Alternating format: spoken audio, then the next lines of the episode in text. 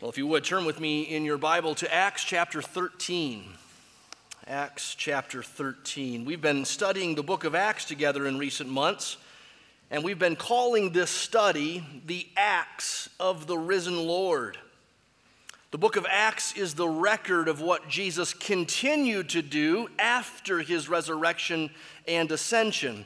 And he did it through his disciples by the power of the Holy Spirit.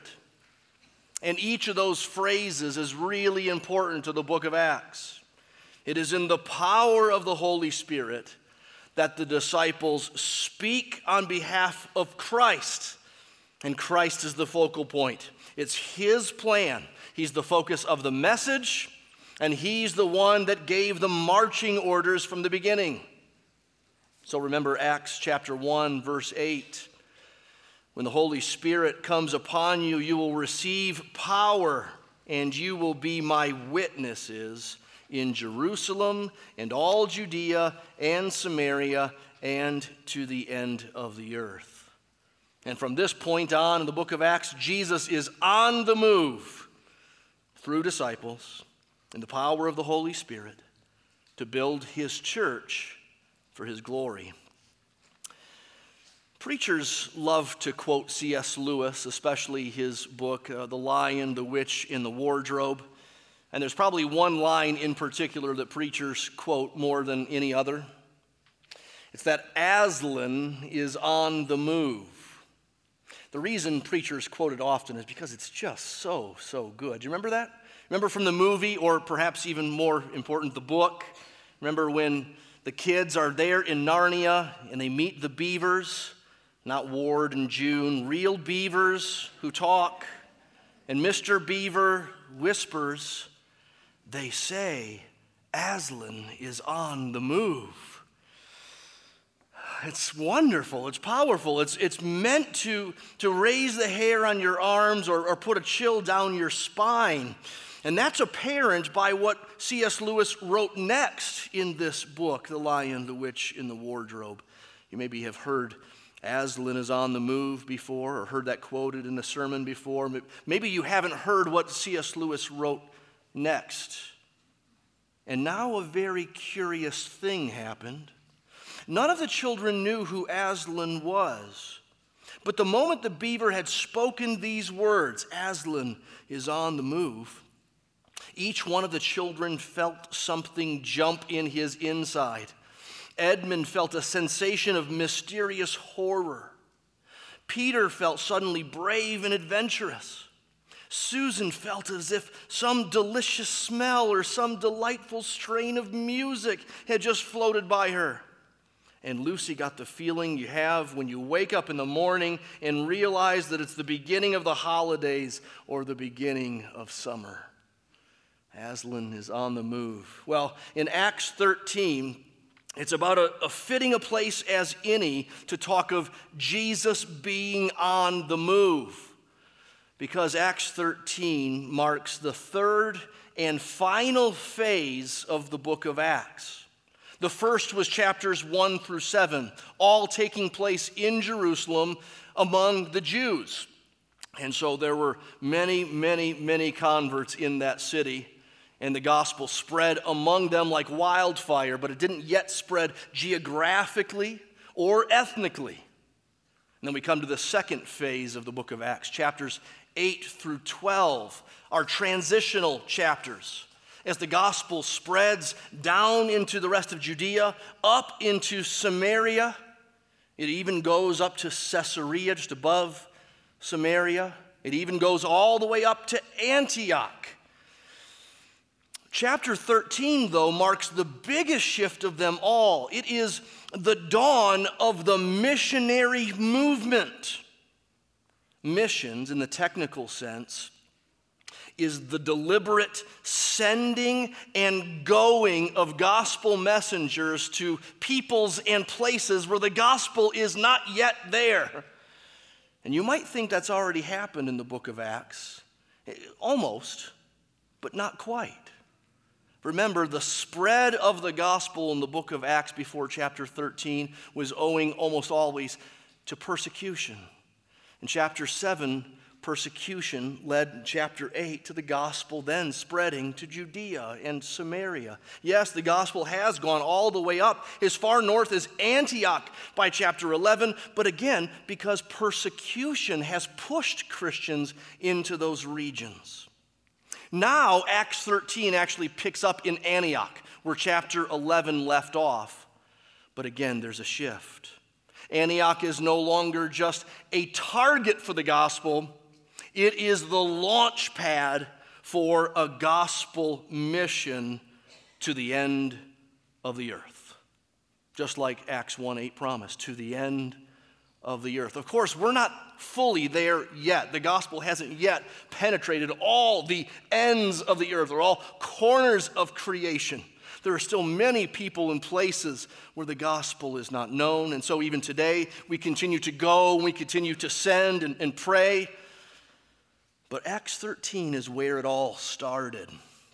The first church to deliberately send some with the gospel to distant lands the gospel had not yet previously been known. Let's read it. Acts 13, 1 through 12 for today. Now there were in the church at Antioch prophets and teachers Barnabas, Simeon, who was called Niger, Lucius of Cyrene, Manaen, a member of the court of Herod the Tetrarch, and Saul. While they were worshiping the Lord and fasting, the Holy Spirit said, Set apart for me Barnabas and Saul for the work to which I've called them. Then, after fasting and praying, they laid their hands on them and sent them off. So, being sent out by the Holy Spirit, they went down to Seleucia, and from there they sailed to Cyprus. When they arrived at Salamis, they proclaimed the word of God in the synagogues of the Jews, and they had John to assist them. When they had gone through the whole island as far as Paphos, they came upon a certain magician, a Jewish false prophet named Bar Jesus. He was with the proconsul Sergius Paulus, a man of intelligence, who summoned Barnabas and Saul and sought to hear the word of God.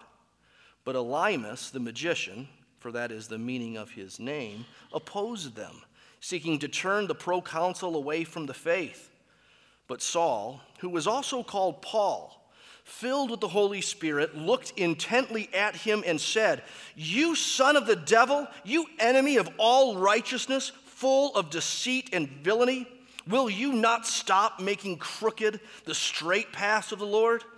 And now, behold, the hand of the Lord is upon you, and you will be blind and unable to see the sun for a time. Immediately, mist and darkness fell upon him, and he went about seeking people to lead him by the hand. Then the proconsul believed when he saw what had occurred, for he was astonished at the teaching of the Lord. Let me suggest to you five aspects to the dawn of missions here in Acts 13. Or we could word it slightly differently in a more relevant way for us, we could call it five ingredients for the gospel going to the ends of the earth five C's. First, we see fertile conditions. Verses 1 and 2 show us fertile conditions. And these fertile conditions begin in a church, the church in Antioch. Now we know where this is headed. We read the passage already. Paul and Barnabas will be called by the Holy Spirit to be sent out by the church to go to the nations. But, but don't miss the early significance that this happens in a church a local church. Even superstars, Paul and Barnabas, do not get their orders from heaven alone. They're connected to a church. They're members of a church. They're leaders in a church. The missionary movement began in a local church, not a missions agency. As helpful as mission agencies are for the cause of Christ and for churches that send missionaries to faraway places, indeed, they're useful but the gospel mission started in the local church. And this church was an established, well taught church. Remember that from chapter 11? Just look back, chapter 11, verse 25. Remember, Barnabas went and got Saul in Tarsus because they needed to teach the church in Antioch. And so, for a whole year, Paul and Barnabas met with the church and taught a great many people. It's a well taught church.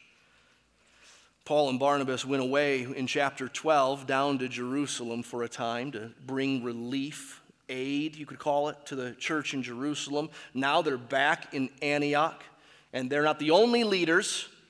There are prophets and teachers, chapter 13, verse 1.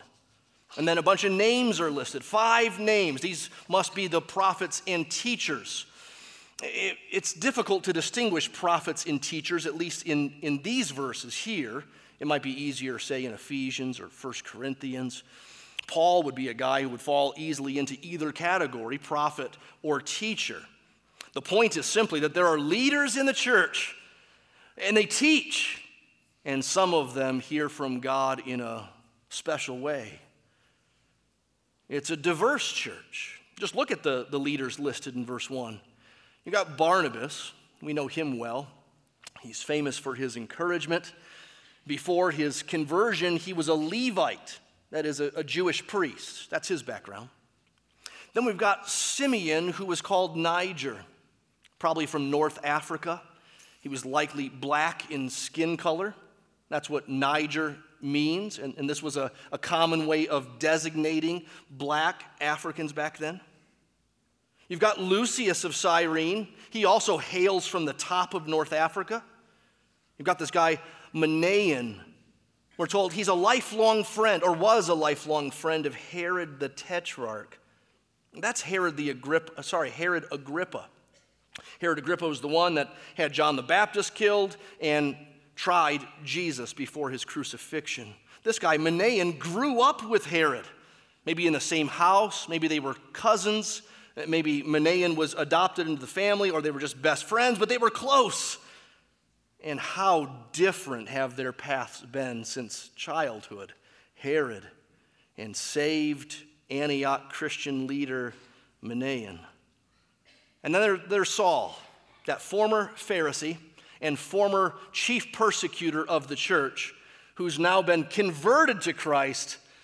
And now, even 15 years or so after that, he's not just converted to Christ, but he's been an especially useful tool in the hand of Jesus. He's been used mightily. Proof is that Barnabas went and got Saul for the special instruction mission back in Antioch. It's a worshiping church. Verse 2 while they were worshiping the Lord. This would seem to be the whole church together for corporate worship, not just five leaders together in a prayer meeting, but the whole church doing what the whole church does when it assembles. Not just singing, that's not what worshiping means, but serving the Lord, ministering to the Lord, no doubt through the hearing of God's word, through prayer, through praise, yes, perhaps in partaking of the Lord's Supper. And in this context, they were also fasting, which I think tells us that this was an expectant church. They were an eager church. They were worshiping and fasting. Now, fasting in the Bible uh, isn't always, or isn't so much even, a, a routine discipline just to show how much you are serious about God. It's something that oftentimes in the Bible accompanies restless anticipation. It usually comes either after hard, difficult circumstances like the death of someone, or in great anticipation of something big or heavy to come. And in this case, their fasting seems to indicate a spiritual perception of something to come. There's an eager expectation for God to move on them in a unique and special way. And God does. Verse 2 the Holy Spirit speaks. The Holy Spirit, not a power that they tap into, the Holy Spirit speaks. The Holy Spirit is a person.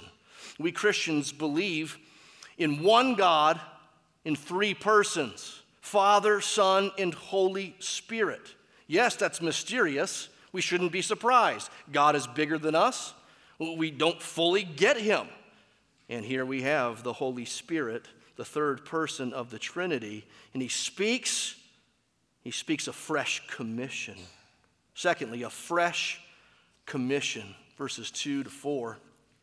Verse 2 says, Set apart for me Barnabas and Saul for the work to which I've called them. I say this is a fresh commission because Saul, for instance, has already been commissioned in a sense. At his conversion back in chapter 9, it was said, He is a chosen instrument of mine to carry my name before Gentiles, kings, and children of Israel. That's a commission. Barnabas has had a kind of commission too, and being sent by the apostles to go into Antioch and, and substantiate and strengthen the church there. Acts 13 isn't their call to ministry, it's something new, it's a fresh commission. And it's not clear what it is yet. There's both specificity and lack of specificity in what the Holy Spirit says. Set apart Barnabas and Saul for the work to which I've called them. The who is clear Saul and Barnabas. The what is just called work. It's what they're called to. But there are lots of blanks that still need to be filled in, even decisions that Saul and Barnabas will have to make, like where to go. Now, that reminds us that this kind of special revelation from the Holy Spirit, where it is clear, undeniable, everyone knows it, it's pretty unique, even by the standards of the book of Acts. It's pretty unique, it's special. It's not alone here in chapter 13. Back in chapter 9, of course, Jesus appeared and spoke to Saul on the road to Damascus. In chapter 10, Peter got a vision from the Lord. Cornelius also heard from an angel in chapter 10. Later on in the book of Acts, occasionally, once or twice, the Holy Spirit will say, Don't go that way, go this way. But more often in the rest of the book of Acts, we'll find things like this It seemed good to Paul and his company to fill in the blank. And Paul decided to leave in the morning for fill in the blank. Decisions are made based on wisdom, preference, inclinations, not always by special divine revelation like it is here. But it is given here. So let's not minimize it. Let's not ignore it or sweep it under the rug. The Holy Spirit spoke, commissioning the church to commission Saul and Barnabas for a special global missions work. Now that reminds us that this is God's initiative. From top to bottom, this is God's initiative. It wasn't at first the church's idea to send Paul and Barnabas away. It wasn't a, a, suggestion that Saul and Barnabas made because they, they felt like getting out of town, wanted to do a little bit of traveling. Why not take the gospel with them? And then the Holy Spirit simply rubber stamped their ideas? No. We might wonder what the relationship is between the fertile conditions I talked about, about this church in Antioch, and the Holy Spirit coming and calling Saul and Barnabas. What's the relationship there? Does one have to happen for the other to happen? Well, here's where we say it's not entirely clear in Scripture. We just want to be careful to not fall off of either side of the horse. So, falling off one side of the horse would look like this you would say, well, the Holy Spirit is God, and He shows up whenever He wants, and He'll tell us to do whatever He wants to do, and it, it, really doesn't matter what we do. So don't bother, you know, working yourself into a frenzy over prayer. You know, do your thing, watch TV, sit around, wait for the Holy Spirit to show up if He'll show up. We don't know. That's falling off one side of the horse. But the other one would be we better work ourselves into a prayerful, fasting frenzy, and then the Holy Spirit will finally find that path down to us to bless us and to send Paul and Barnabas on their way for the cause of missions. Well, that's misguided as well. There's some kind of relationship there, and we don't want to go extreme in either one. If there's one to emphasize, we want to say that it's God's initiative. He's God, we're not. These are the acts of the risen Lord through his servants in a church by the power of the Holy Spirit. While the call was initiated by the Holy Spirit, it also involved the local church. There is a kind of co sending going on. Did you notice that? The Holy Spirit tells the church to set apart Saul and Barnabas. And then, verse 3 after fasting and prayer, they laid their hands on them. The church laid their hands on them and sent them off. They commissioned them. They recognized what the Holy Spirit said and they affirmed what the Holy Spirit said. They didn't need to approve what the Holy Spirit said. No, no, no. The Holy Spirit initiates, He's God, you're not. But the church affirmed what was obvious and apparent that these guys are legitimate, faithful servants of the Lord, used mightily of Him. It's a no brainer that they would be the ones to be called off to a special work.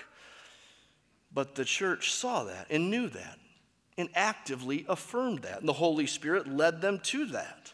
Do you see how these dynamics affect how even today we might, as a church, help someone consider whether they might be led to full time pastoral ministry, and hence whether they would go away to seminary, or whether someone should go to a mission field? It's not simply a matter of someone saying to us, I feel called to Russia. And then we just say, well, who can argue with that? God bless you. Here's some money. No, the church should be able to affirm God's gifting. The church should be able to see God starting to impart gifts and use this person in this church in a way that we can visualize it. It can translate to the ministry, to the mission field. First Timothy gives us the qualifications for elders. And some of those are objective and some of those are subjective. The first is that the one who desires the office of overseer must first desire it. It's subjective. You got to desire it. That's part of the qualification. It's an internal thing, but it can't be that alone. He must also be able to teach. And a guy who desires that office and thinks he's able to teach, but no one in the church thinks he's able to teach, is not qualified. The church needs to affirm what is objective and what is, what is the Lord's working for a certain purpose and role. Saul and Barnabas were proven servants in the church. The church knew it and saw it. And so they must not have been totally surprised when the Holy Spirit said, Saul and Barnabas. But that doesn't mean that it would have been easy to send them off, to lose them, to release them, to not have them. It may even have felt counterintuitive to some in the church. Saul was this amazing Bible teacher, the greatest theologian of all time. Barnabas was this massive encourager, a problem solver, and a peacekeeper par excellence. You don't want to lose these guys. I, I can imagine if I was in that church, I may actually propose some alternatives. Uh, how about this Lucius guy? We, we don't hear much about him. I, I know he's one of the prophets and teachers. Can we just get rid of Lucius? Uh, I mean, Manaen seems to know more Roman culture than any of us. Let's send him to Roman lands far away. But the Antioch church didn't do that. They obeyed the Holy Spirit, even though it would have been hard to lose their best, their finest Barnabas and Saul. The Antioch church was a sending church. Desert Springs Church aims to be a sending church. Whether that's the two families that we have sent to North Africa for the cause of Christ, for the gospel going to a place where Christ is not known. Or whether that's the 75 adults and their kids that we sent off to plant Christ Church, Albuquerque, meeting downtown this evening. Or, or whether it's pastors here on staff at our church who one day move on to serve in a different context, in a different outpost. It's all for the gospel. We want to be ascending church. We want to be a church that is willing to lose best friends, favorite teachers, gifted evangelists, and even some of our grown children if the Lord calls them to faraway places for the cause of Christ. It's supposed to spread. This is the plan. This is His plan. It involves His people. And the mission field requires some of His best. So, for us, of greatest concern is for those places where Christ is not known, where there is no immediate and easy access to the gospel. They have to go. So Saul and Barnabas went. Thirdly, there's deliberate communication. They deliberately go in order to deliberately communicate. Verse 4 they went down to Seleucia, then they sailed to Cyprus. Why Cyprus? We're not told. We can surmise that it's in part because Barnabas was from Cyprus. You can imagine that Cyprus would have been a little easier, little more familiar, a little less far away than some other places that they will eventually go. You can also imagine the personal burden that Cyprus would be on the heart of Barnabas, knowing family and friends are there. You can imagine him saying, Saul, how about Cyprus first? My mom's there. My brothers, they don't know Jesus. Can we go to Cyprus first? But that's not the main point of this. It's not about reaching your homeland or your family first. They go to Cyprus in part because the gospel of Christ is not there. This is the beginning of the gospel being sent by a church through messengers to lands where the gospel is not yet. This is what we call frontier missions. This is what we call going to unreached people groups. The Psalms talk about one day the peoples praising God. Peoples praising Him. And you might think, peoples, plural? what, what is this? People is already plural. What are peoples? They're people groups, they're cultures, they're tongues or languages. God has an aim in His plan to not just save more and more people, but to save more and more people among the peoples. If it was just simply about more people, it'd probably be less expensive if we just stay here and work on our own city. Or, perhaps we would simply go to where there's a hotbed of activity. Fruit is popping up, let's go there. It's just about more people. But God has an interest in peoples. This is His plan. It's what the Psalms foresaw. It's what Revelation 5 talks about in the worship of heaven. There, heaven's praise is so utterly multi ethnic. They sing, By your blood, you ransomed people for God from every tribe and language and people and nation. God has an interest in his praise being reflected in diversity of people and there being a full representation of humanity in his praise. And so some have to go, and the rest have to send. Romans 10 tells us, it reasons with us. How are they to believe if they've never heard? And how are they to hear without someone preaching to them? And how are they to preach unless they're sent? Not everyone in the church of Antioch could go or should go. But two did go, and the rest sent them and supported them financially and prayerfully. It's not explicit that they supported Saul and Barnabas financially, but you know that it has to be the case. We know that's part of the missionary package and picture that we see elsewhere in the Bible, where Paul is either thanking people for their gift to support him or he's writing to ask for support as he goes on the next mission. They supported, no doubt, these two missionaries prayerfully and financially for the sake of more and more people in more and more places for more and more people groups represented in heaven. Still today, there are roughly 6,000 people groups that are quote unquote unreached. The gospel is not there, or it's not easily accessible. The Bible is not in their language.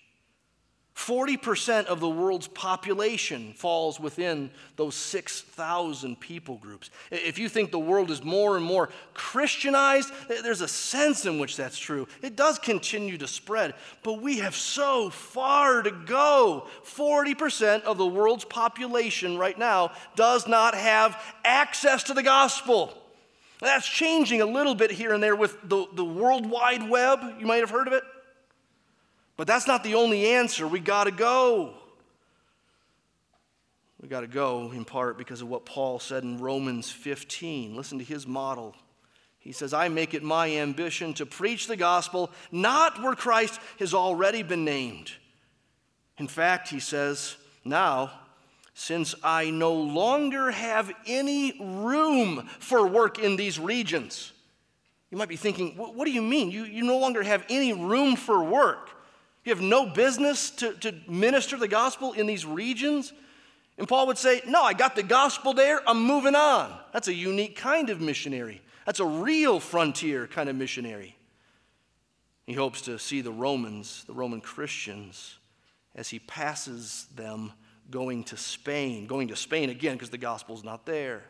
And he hopes to be helped on his journey by them once he's enjoyed their company for a while. Now, back to Saul and Barnabas on Cyprus.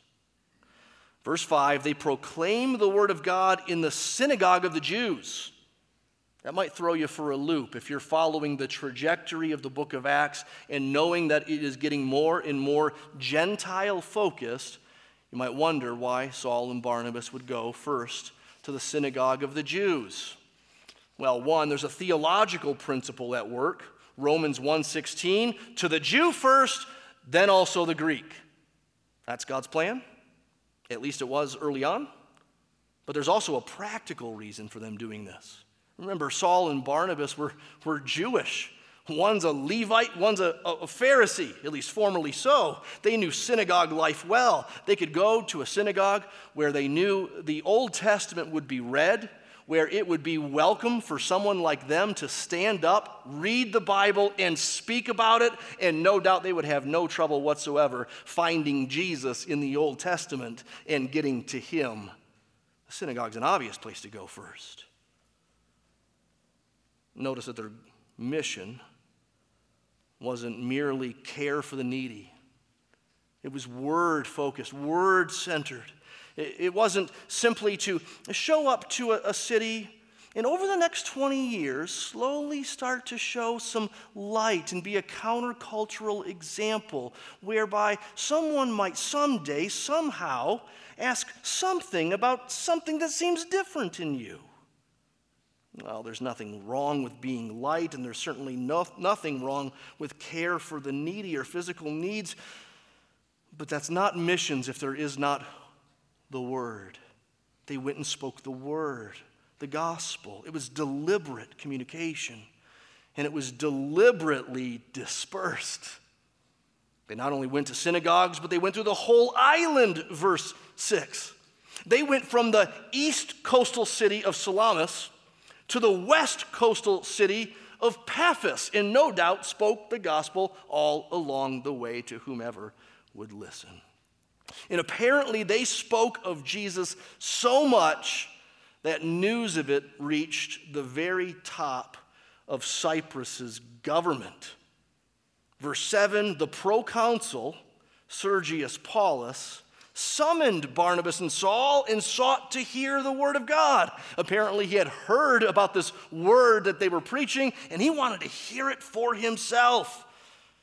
The proconsul for the whole island, he's the head Roman governor for that island. It's reached the very top, and he summoned Barnabas and Saul, inviting them to give the gospel.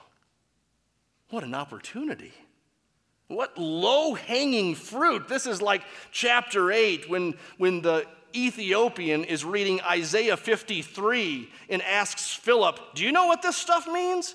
Oh, yeah, I do. And so here, Barnabas and Saul take opportunity to give the gospel. But then there's opposition to that same gospel. Fourth, there's a clash of kingdoms. A clash of kingdoms. In verse 6, only in passing, we were introduced to a, a certain magician, a Jewish false prophet named Bar Jesus. Now, you got to know, Jesus was just a common name back then, like John is in America. It means God saves, yes, but it's a common name. This isn't someone who's named after our Jesus Christ or, or is some sort of knockoff of that. Bar just means son of. His dad was Jesus, he's Bar Jesus. Regardless, though, he serves the pro- proconsul, operating something like a, a wise man or a diviner or an interpreter of things using black magic, using the dark arts, tapping into Satan for that wisdom. And so you shouldn't be surprised to know that he didn't like the gospel of Jesus, and he didn't like the proconsul hearing and entertaining the gospel of Jesus. So he opposed Barnabas and Saul, seeking to turn the proconsul away from the faith. Barnabas and Saul proclaimed the truth. Elymas is his other name. He countered with falsehoods. He had a vested interest to do so. He had a job with the proconsul as a black arts counselor. And if the proconsul believes in Jesus, this guy's out of a job. And so the gospel is opposed. It always is. When the gospel is spoken, some see it as the power of God unto salvation, others see it as a stumbling block or foolishness. In 2 Corinthians 2, Paul says that the gospel is an aroma to everyone who hears it. For some, it's an aroma to life and salvation. To others, it's an aroma of death. It stinks, it repulses, and they resist it. So the gospel must be proclaimed, sometimes gently, clearly, patiently. And the gospel must be defended at times, and sometimes vigorously. That's what Paul does in verse 9 and following. By the way, before we get to what Paul says to this Elymas, notice verse 9 Saul, who was also called Paul. Now we get to a turning point on this guy's name. Saul is Paul. Hopefully, you've kept that straight. This isn't Saul of the Old Testament. This is Saul of the New Testament, who's also called Paul and wrote a lot of New Testament letters beginning with I, Paul. Okay? The name thing can be confusing to us, partly because some of us have heard that Paul was his Christian name that Jesus gave him when he was converted. Except the name change in the book of Acts takes place right here in chapter 13, not back in chapter 9 where Paul or Saul was converted. From this point on in the book of Acts, chapter 13 and following, he'll be routinely, uniformly called Paul, not Saul. That's because Saul was his Hebrew name, and before chapter 13, most of the missionary work was done among Jews. You use your Jewish name. But after chapter 13, most of his missionary work will be done among the Gentiles, and so he uses his Roman name. But that's just a, a quick parenthetical comment in verse 9 before Paul addresses the magician filled with the Holy Spirit, he looked intently at him and said, You son of the devil. There's a play on words there. His given name was Bar Jesus, son of Jesus, son of God's salvation. Paul rescinds that and says, You son of the devil, you enemy of all righteousness. You are full of all deceit and villainy. Will you not stop making crooked the straight paths of the Lord? What Paul and Barnabas spoke to the proconsul was a straight path to the Lord, a straight path to heaven. It's the gospel. And what this magician Elymas talked about was a crooked path, the wrong way. And so, Paul says, Now the hand of the Lord is upon you, and you will be blind and unable to see for a time.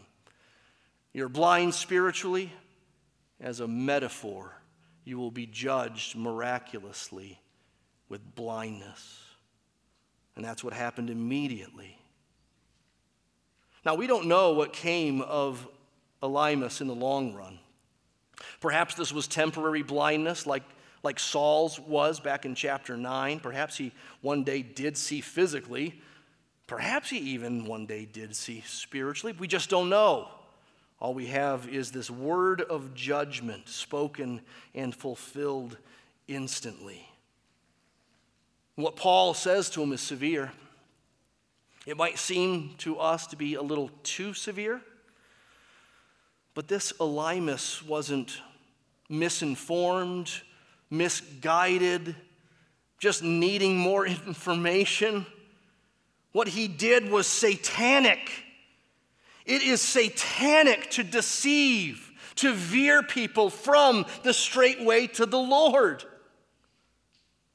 to try to lead people away from heaven or to keep them from heaven is the kind of thing Jesus was talking about when he says, Woe to those who, who make little children, my little children, stumble. It'd be better for you if you had a heavy millstone around your neck and were thrown into the deepest sea.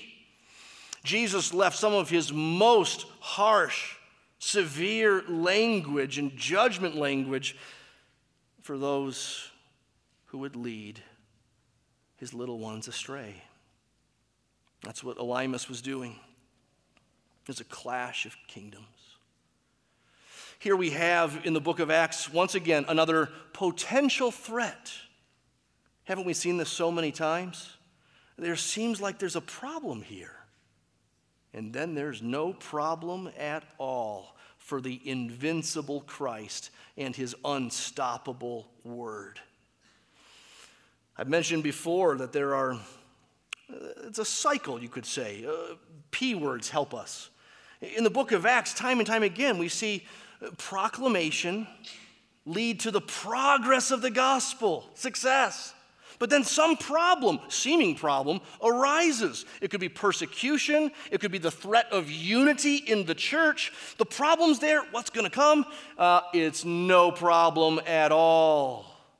And then there's more proclamation, and there's greater progress. And then another problem, or so called problem, comes on the scene. And it's no problem at all. It leads to more proclamation and more gospel progress. It's unstoppable. And so, how fitting that this ends with verse 12 a significant conversion. A significant conversion. It not only ends with Elymas's blindness in judgment, but the proconsul's salvation. Then the proconsul believed when he saw what had occurred, for he was astonished at the teaching of the Lord. Notice two elements at play one is primary, one is secondary. Elymas saw what had occurred in the miraculous judgment of his seer, but he was astonished at the teaching of the Lord. Not astonished at the miracle, astonished at the teaching. It is the teaching of the Lord in which he believes. It is the teaching of the Lord in which he is saved. So, this is a significant conversion.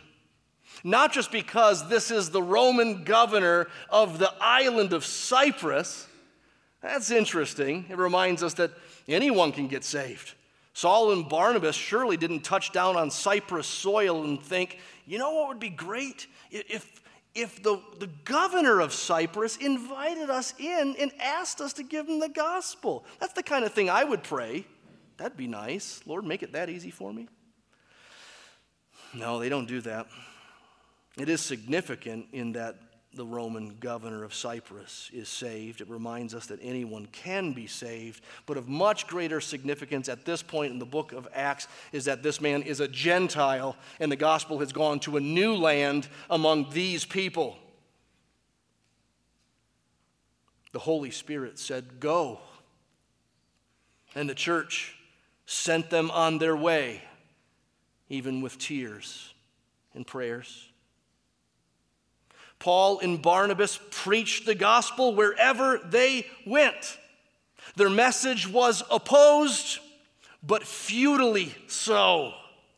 In the end, the devil's mouth is shut, the gospel triumphs, and Sergius Paulus is saved.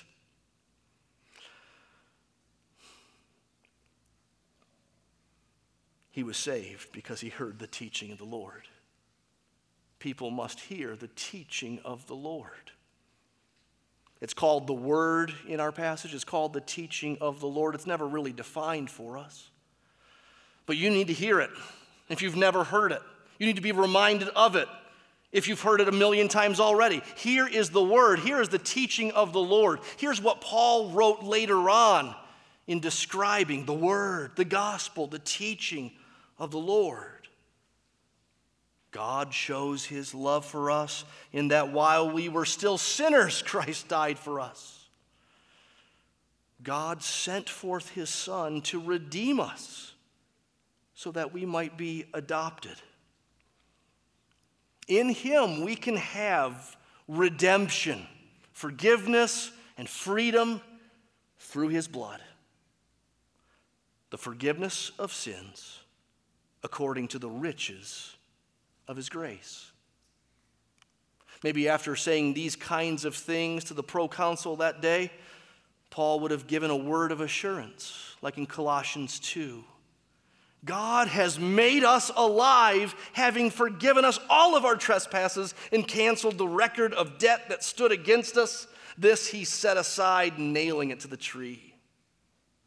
Or Titus 2 Christ gave himself to redeem us, to purify for himself a people for his own possession, a people zealous for good works. This is the teaching of the Lord. This is the gospel, the good news that Jesus died in the place of sinners and offers forgiveness on account of his death and righteousness. And he offers it to any who will come, to any who will call out, to any who will believe, to any who will trust to any who will simply ask for it and give up on any other form of salvation or getting to God. He's the only one. Do you believe that?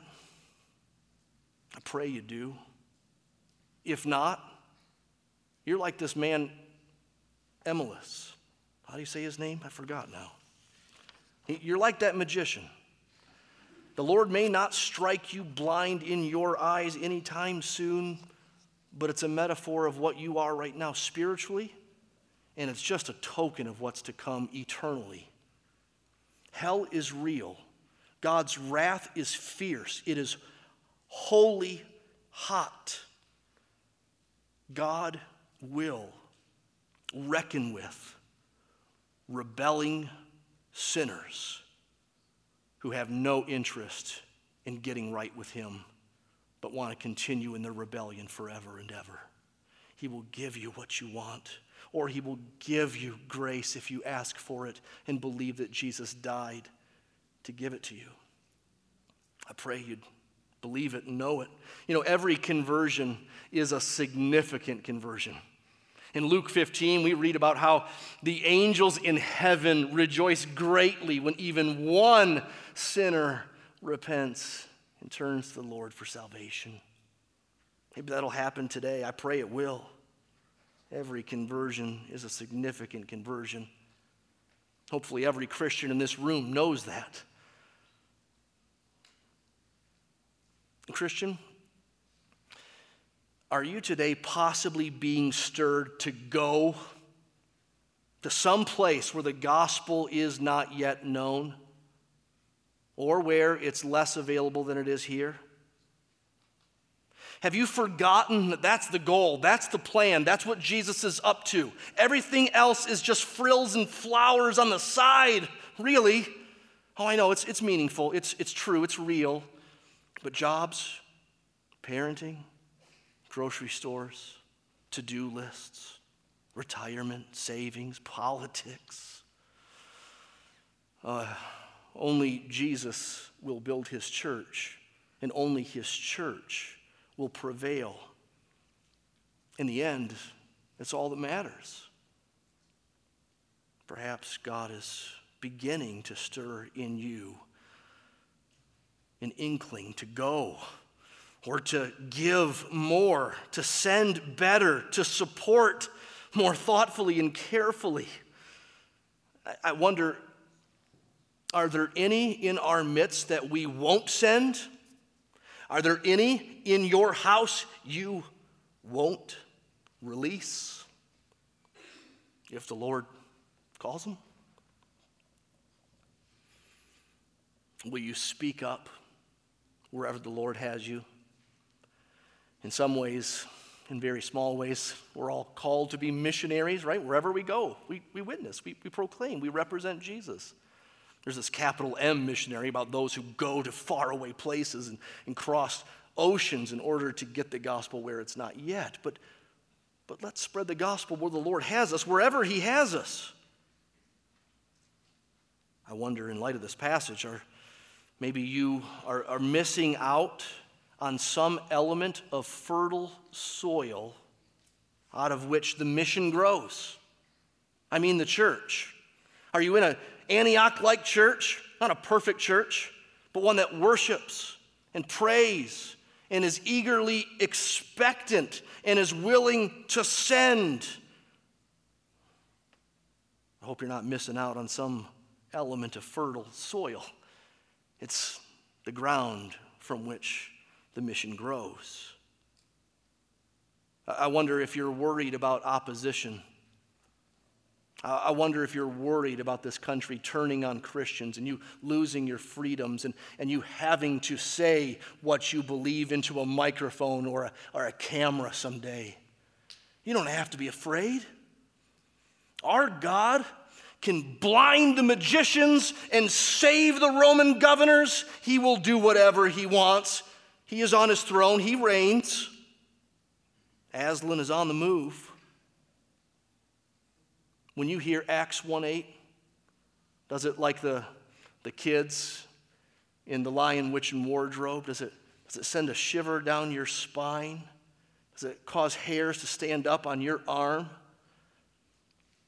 When the Holy Spirit comes upon you, you will be my witnesses here and to the ends of the earth.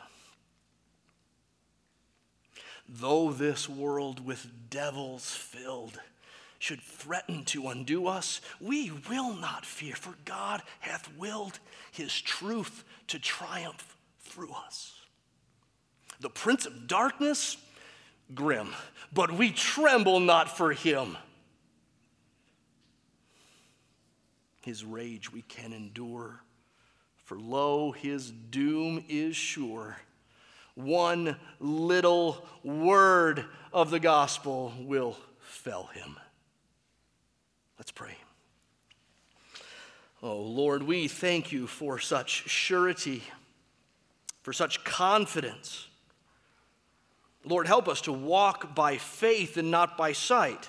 At times it seems like your plan advances very little. At times it seems like this church is, is weak or doesn't know much about your fruit. We'd love to see more come in. Give us patience. Give us faith. Grant us fruit if you will it, Lord.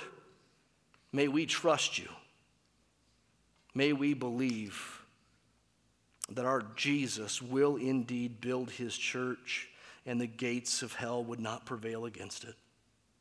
Lord Jesus, build your church here this morning, add to it, and grow it. Build it stronger for your name's sake. Amen.